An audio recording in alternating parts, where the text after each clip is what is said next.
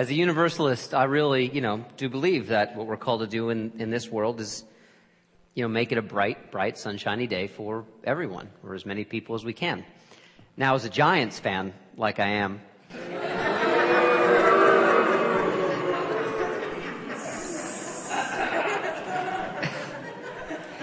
going to be a bright or a cloudy day for one of us today. That's why I wore red. Because I didn't want to wear blue, and sorry, hell if I'm wearing green today. Of course, the Steelers fan, John in the back, said you should have just gone with black and gold and, gone with the real team. So, good luck. Last week, I talked about holding yes and no together, about maintaining in our lives paradox capability, and that one of the hallmarks of experiencing and knowing that we're experiencing spiritual growth is that we can know simultaneously fact and feeling that are complex and sometimes even contradictory, and not have those experiences make us fold, but instead thrive through those things. So I thought I'd start this morning with this little counterintuitive nugget, which is that physical health improves in tough economic times. You wouldn't think that, would you? It's not what I thought, and it's actually not what a professor of economics, Chris Rum at the University of North Carolina, thought. He tested this absolutely accepted idea that sickness follows recessions. In fact, he studied every recession, every business cycle, every economic cycle since the 1970s, at least in this country, and he found that driving deaths go down, possibly because people are both healthfully drinking less and eating less out with less money to spend. But deaths from heart attacks, strokes, flu, pneumonia, all go down. People lose weight, not eating out as much. And trust me, the next time a recession rolls around, and hopefully we get out of this one quickly, and the next one is a ways in the future, someone will write the recession diet and try to sell it. The theory, as Professor Rum says, is that when times are hard, people can control only the things they can control, and so they start to live healthily. Now, before we see too much of a silver lining in the otherwise dark cloud of where our finances are, perhaps right now, before you think it's all good news, suicide, anxiety, depression, these all increase as GDP decreases. As another layer of paradox, because if you would have asked me, I would have thought just naturally, I would have correlated both physical health and mental well-being as going hand in hand. But in fact, at least according to this study, they don't. They're different and disparate. So I start here this morning. I start here this morning because all of us, we're all trying to figure out in one way or another what's happening to us right now. It's the state of our country, our economy, our nation, our world. We want to figure out what's happening and the implication of what's going to happen to us. It's one of our core values here at Wellsprings, that we honestly evaluate where we are in the hopes of courageously going where we are called to be. I'm going to repeat that. We honestly evaluate where we are in the hopes of courageously going where we are called to be. I think that's really important in all of our lives right now. Break it down even a little bit further. We want to know honestly what is, so that we can hopefully ask, what if? Honestly know what is, so we can honestly ask ourselves with hope, what if? All of us are wrestling with this challenge right now. In this uncertain hour, we want to diminish fear's harmful effect and increase the presence of an authentic hope. What a professor of mine called a sober hope, a grounded hope, grounded in reality, grounded in not some sense of flight of fancy or fantasy, but a hope that really can sustain us through the dark and difficult times of our lives. We all have a tendency, and I will speak most firmly from my own experience, we all have a tendency to lose perspective, become unbalanced in times of prolonged stress. We obsess, or perhaps we escape. This right here, my 401k statement. Haven't opened it yet.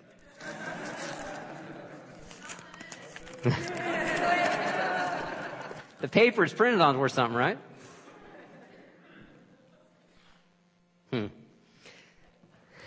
Now, I could say,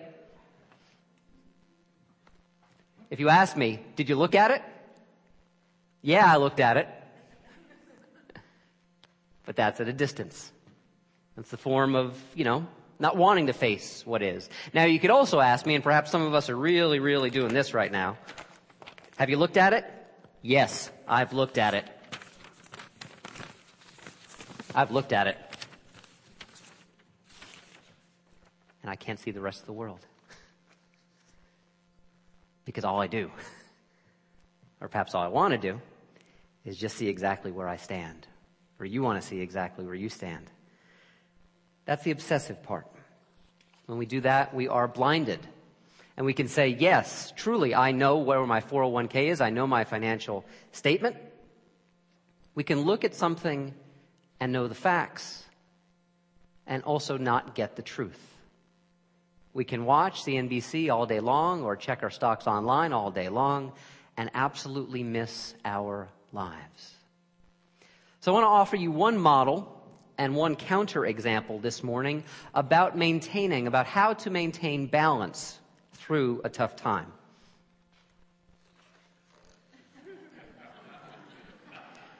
Meet, as many of you know, Marge Gunderson and Ed Tom Bell, Frances McDormand, and of course Tommy Lee Jones. They are from, I think most of you, or probably some of you at least, have seen this movie. I'll try not to give too much away, but it's Fargo and No Country for Old Men.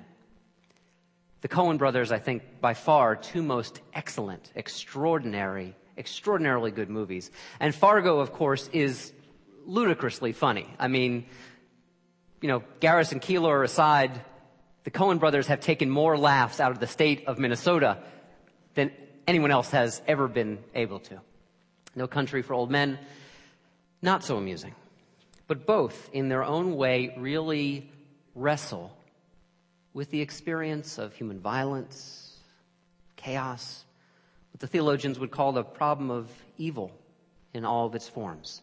And these two law officers, they stand at the center of each of these stories, and they really are very much parallel stories. Take a look at both the movies again. They really are like bookends to each other. Ed Tom Bell, if you remember the end of the movie, the final scene is him. And he's sitting at his coffee table, talking to his wife. And the story has come to as much a conclusion as we are going to get. Not closure, but conclusion. And he's speaking about this dream he's had very obliquely. And we get this sense that even though he has done his job as best as he can, he is haunted. Absolutely haunted by what he has witnessed, by the fear, the uncertainty, the violence. And so his story ultimately ends a very sad and tragic one. Marge Gunderson, she sees and knows and does her job in the face of violence and chaos and cruelty. And that penultimate scene where she's finally gotten one of the kidnappers. Beautiful, funny scene. She says all this, and I'm not going to try the Minnesota accent. I cannot do it justice in the way Frances McDormand does. She says all this for a little bit of money, and then those final words, I don't understand. That saves her. I don't understand. Doesn't mean she's not going to show up. It doesn't mean she's not going to do what she has to do. In fact, she does it very, very well. And then we see in the final scene what she does understand.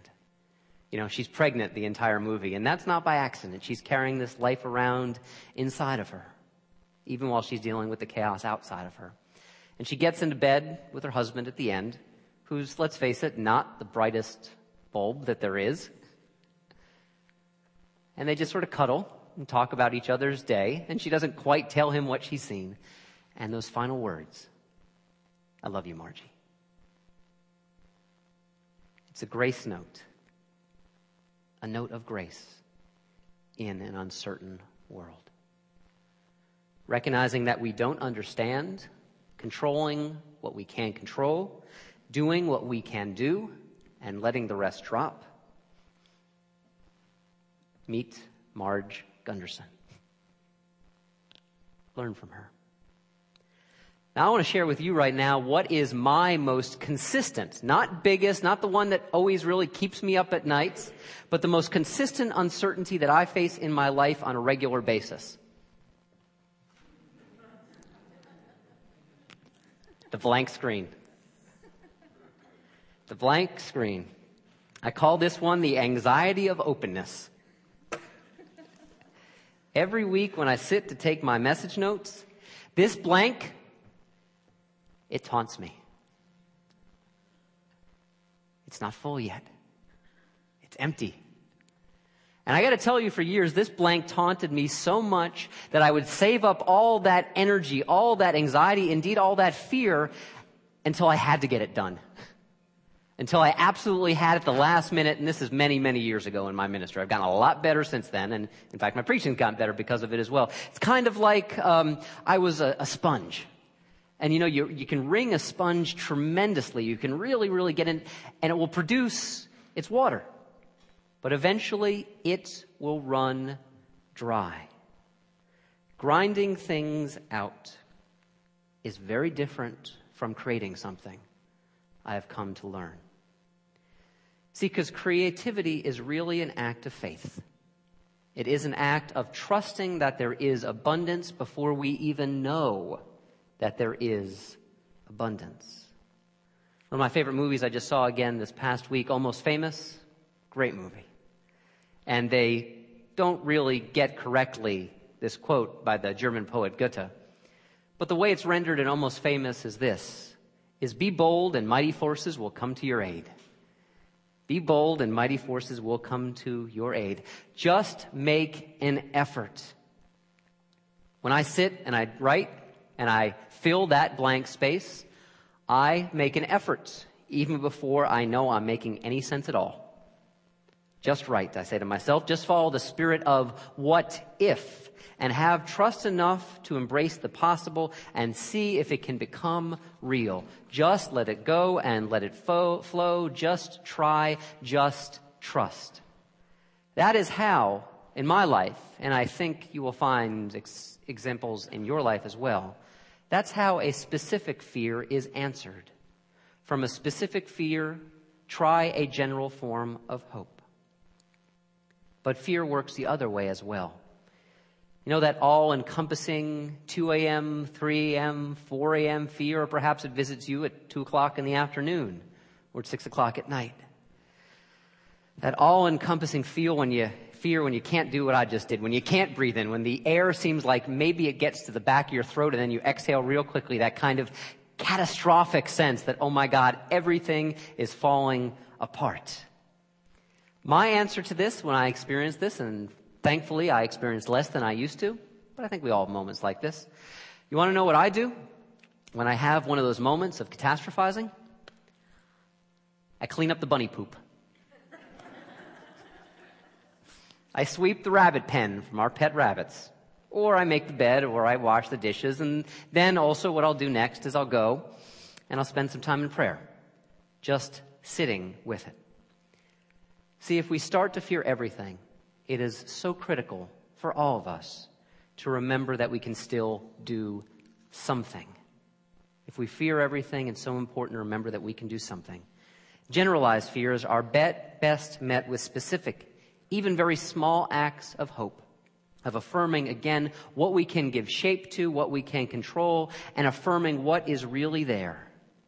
I was talking about before, those specific fears, they work in the other way, engaging that general hope by reaching out to those what-if moments, trusting that they will be there even though we are not fully grounded in them yet, just making an effort and giving up control. See, because false hope is a fantasy, and false fear is experiencing isolation, and we become lost in both. We're trying to avoid here together in all of our lives false hope or false fear. That's why we want to know truly what if and truly what is. some religion and some forms of religion, unfortunately, can peddle some of the worst false hope and false fear that there is. Any of you know the phrase prosperity gospel? And if you ever hear that, it also goes sometimes by the name of health and wealth teaching. Basically boils all down to this.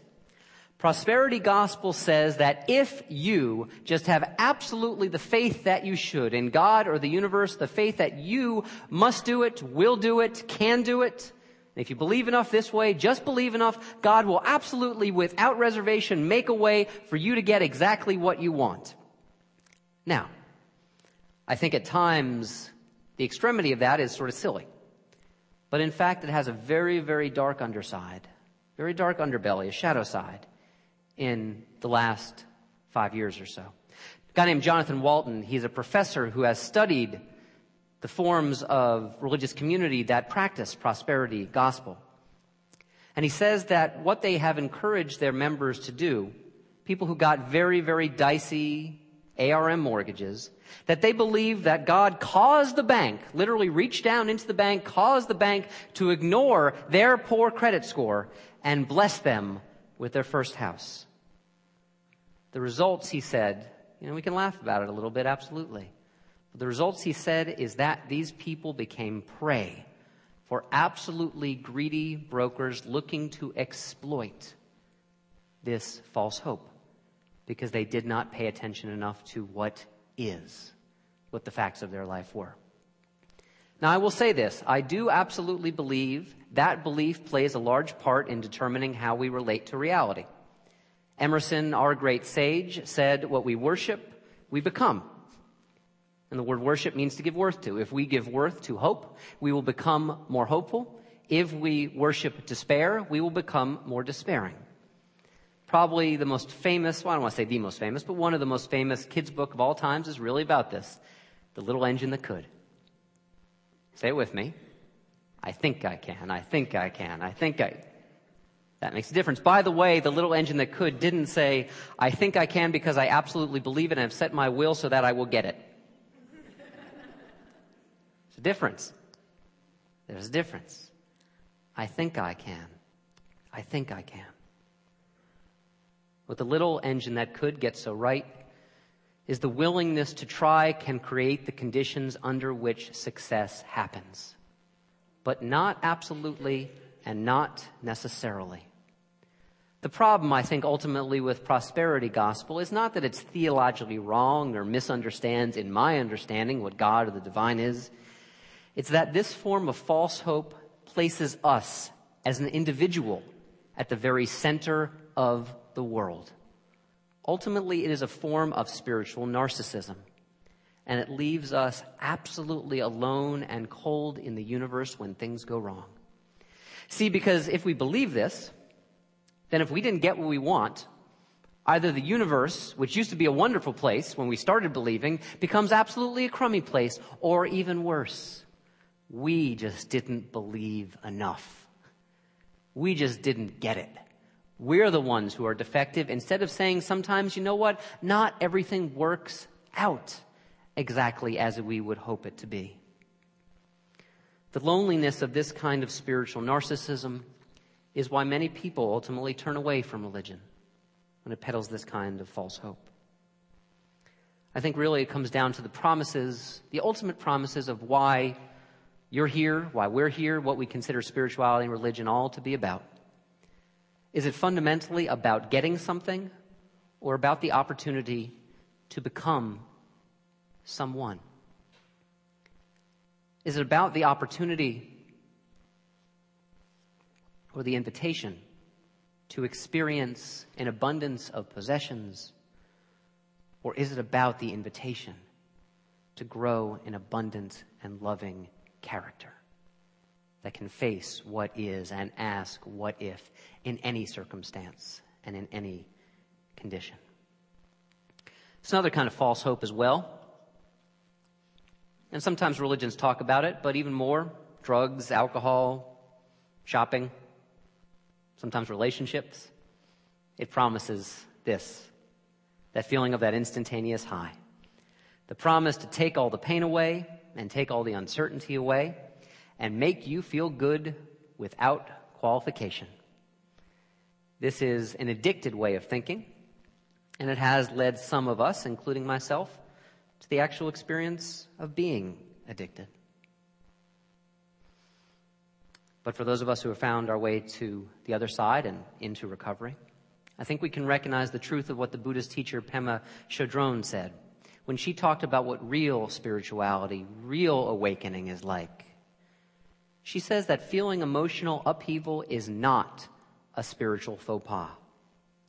See, for it is only when we can dwell in the places that scare us, in the places that frighten you, that you can really experience true equanimity, true peace, and it becomes unshakable. See, we cannot stuff our fears in a sack and throw them in a river without drowning ourselves simultaneously. Fear has a very paradoxical kind of physics to it. And I'm not talking about the fear of physical danger. If you find yourself in that kind of circumstance, obviously, just get away. Save yourself. But fear, mental anguish, anxiety has a paradoxical physics in it in this way, which is the more psychic distance we try to gain from our fears, the greater, I guarantee you, the greater the influence of those fears over us will be. The more distance and running away we try to gain, the more we will be held. And I love Satchel Paige, but he was absolutely wrong when he said, don't turn around because something might be gaining on you. I'm going to say turn around and face it. Turn around and face it. See, if we run away from our fears, we will also run away from our lives. And we will find that precious little life is left for us to actually inhabit. I think that rather than running away, life's great promise is the promise of return, the promise of reunion, the promise of life being reunited with life that goes by so many names, but is an ultimate truth about who we are and who we can be. Some of you might know the words acceptance and commitment therapy. It's a school, a therapeutic school. And I want to say the reason I'm going to talk about it right now is that it's very different from the way some therapeutic techniques work. I think a lot of therapeutic techniques either pop or more traditional work off what I call the George Clinton theory. Not the Bill Clinton theory, the George Clinton theory. Parliament, Funkadelic, amazing, amazing song leader and all his different voices and visages. But he said this, or sang this rather, he said, free your mind and your ass will follow. Which is basically what a lot of therapies say, understand enough, comprehend what the point is, get it, and then you can walk forward into your life. Acceptance and commitment therapy says something different. Accept where your mind is, and also move your ass, and both will change. Both.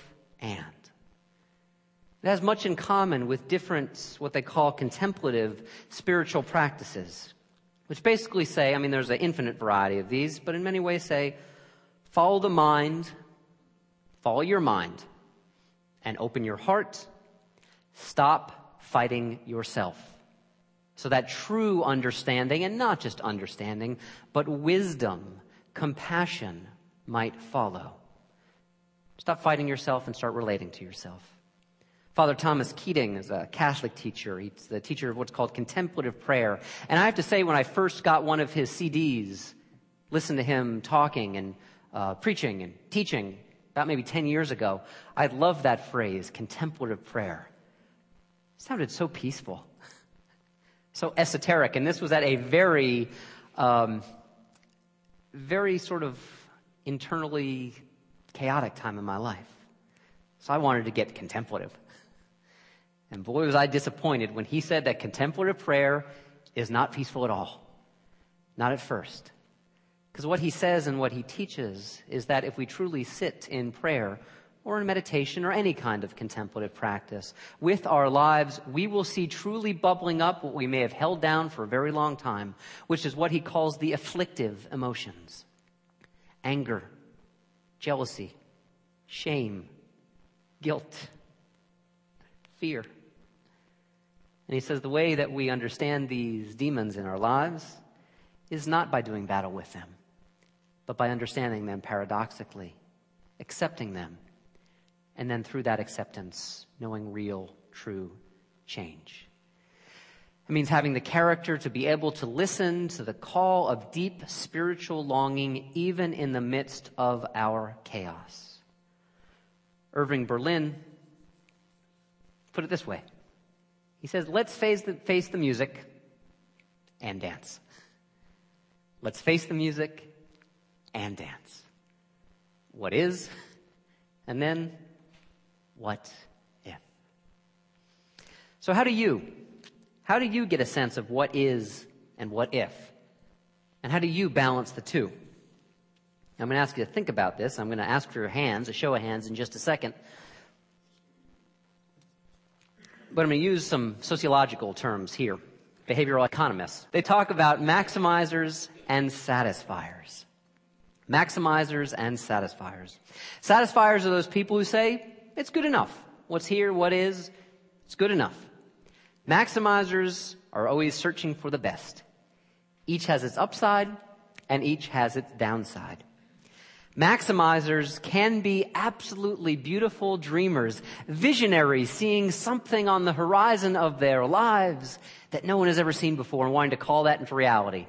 Or maximizers can be absolutely awful, unaccepting perfectionists.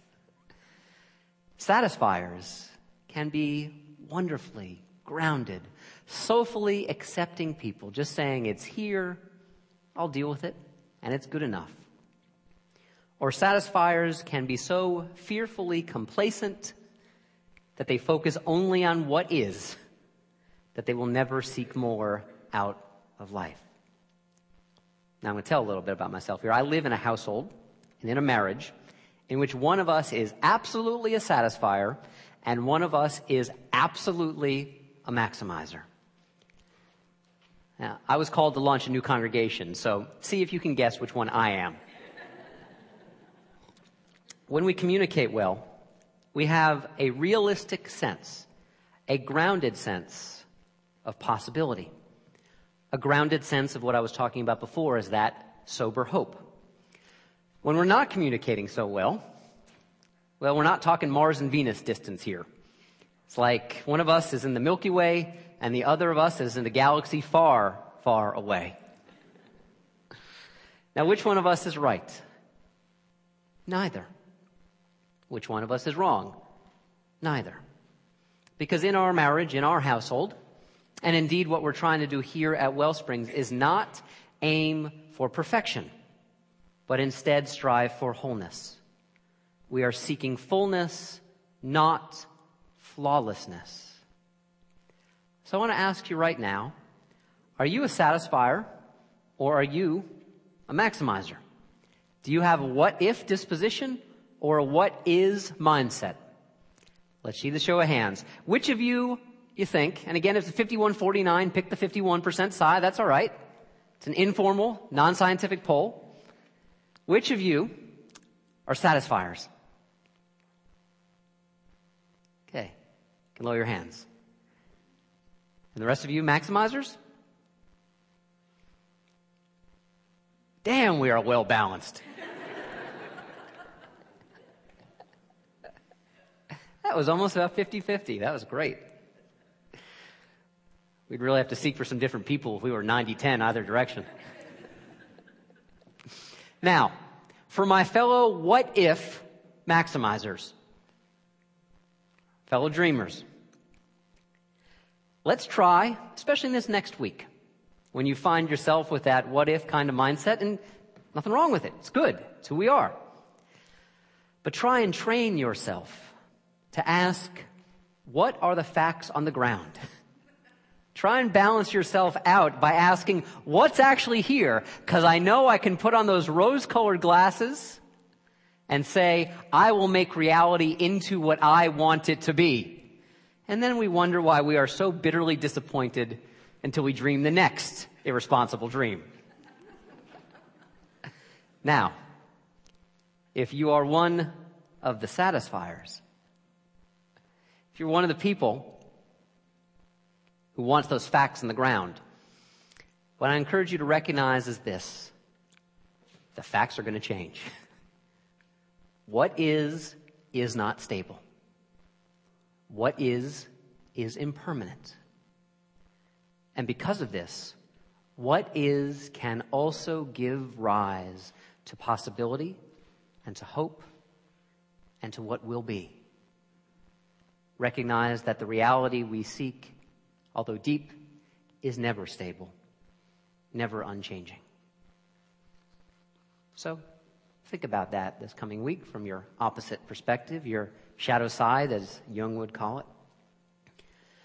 Thoreau, our great teacher, our great Unitarian teacher, in the conclusion to his wonderful book, his experiment in what he called intentional living, that all of us are invited to do, not just on the banks of Walden Pond, but here, right now.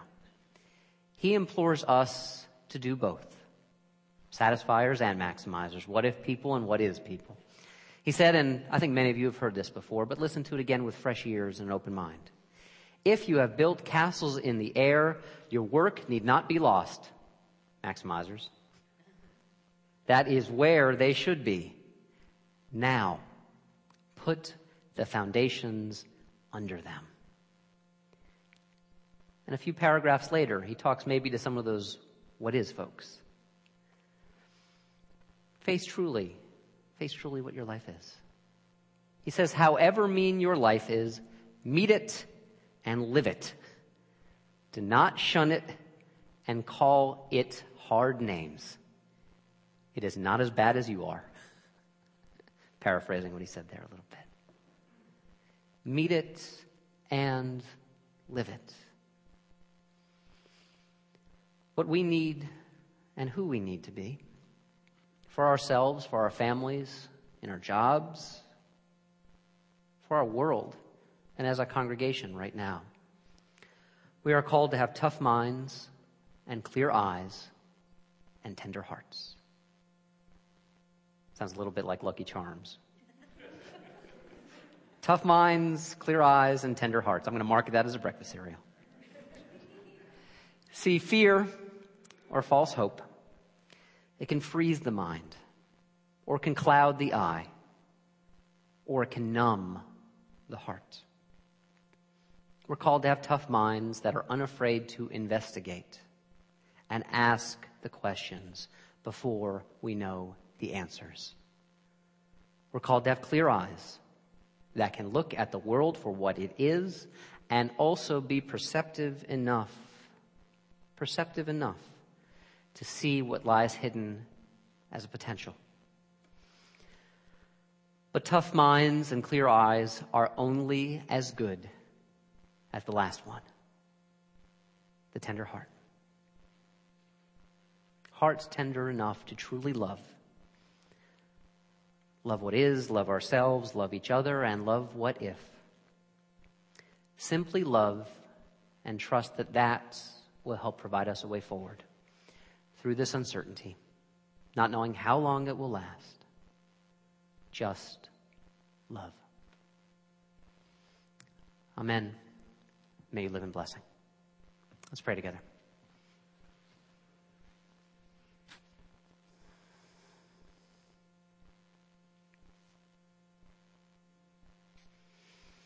Spirit of this life, I would ask that in your many appearances, in your many manifestations, that you would bless all of us, that you would bless these people, that we would have continually the gift to face uncertainty through the use of our gifts, that we can be who we are, and we can accept who we are, and that we will do the utmost that we can. Being, doing, and loving. Let us trust the path of these in our lives, and we know that through this, a narrow path will become an abundant one, wherever it will take us. Amen.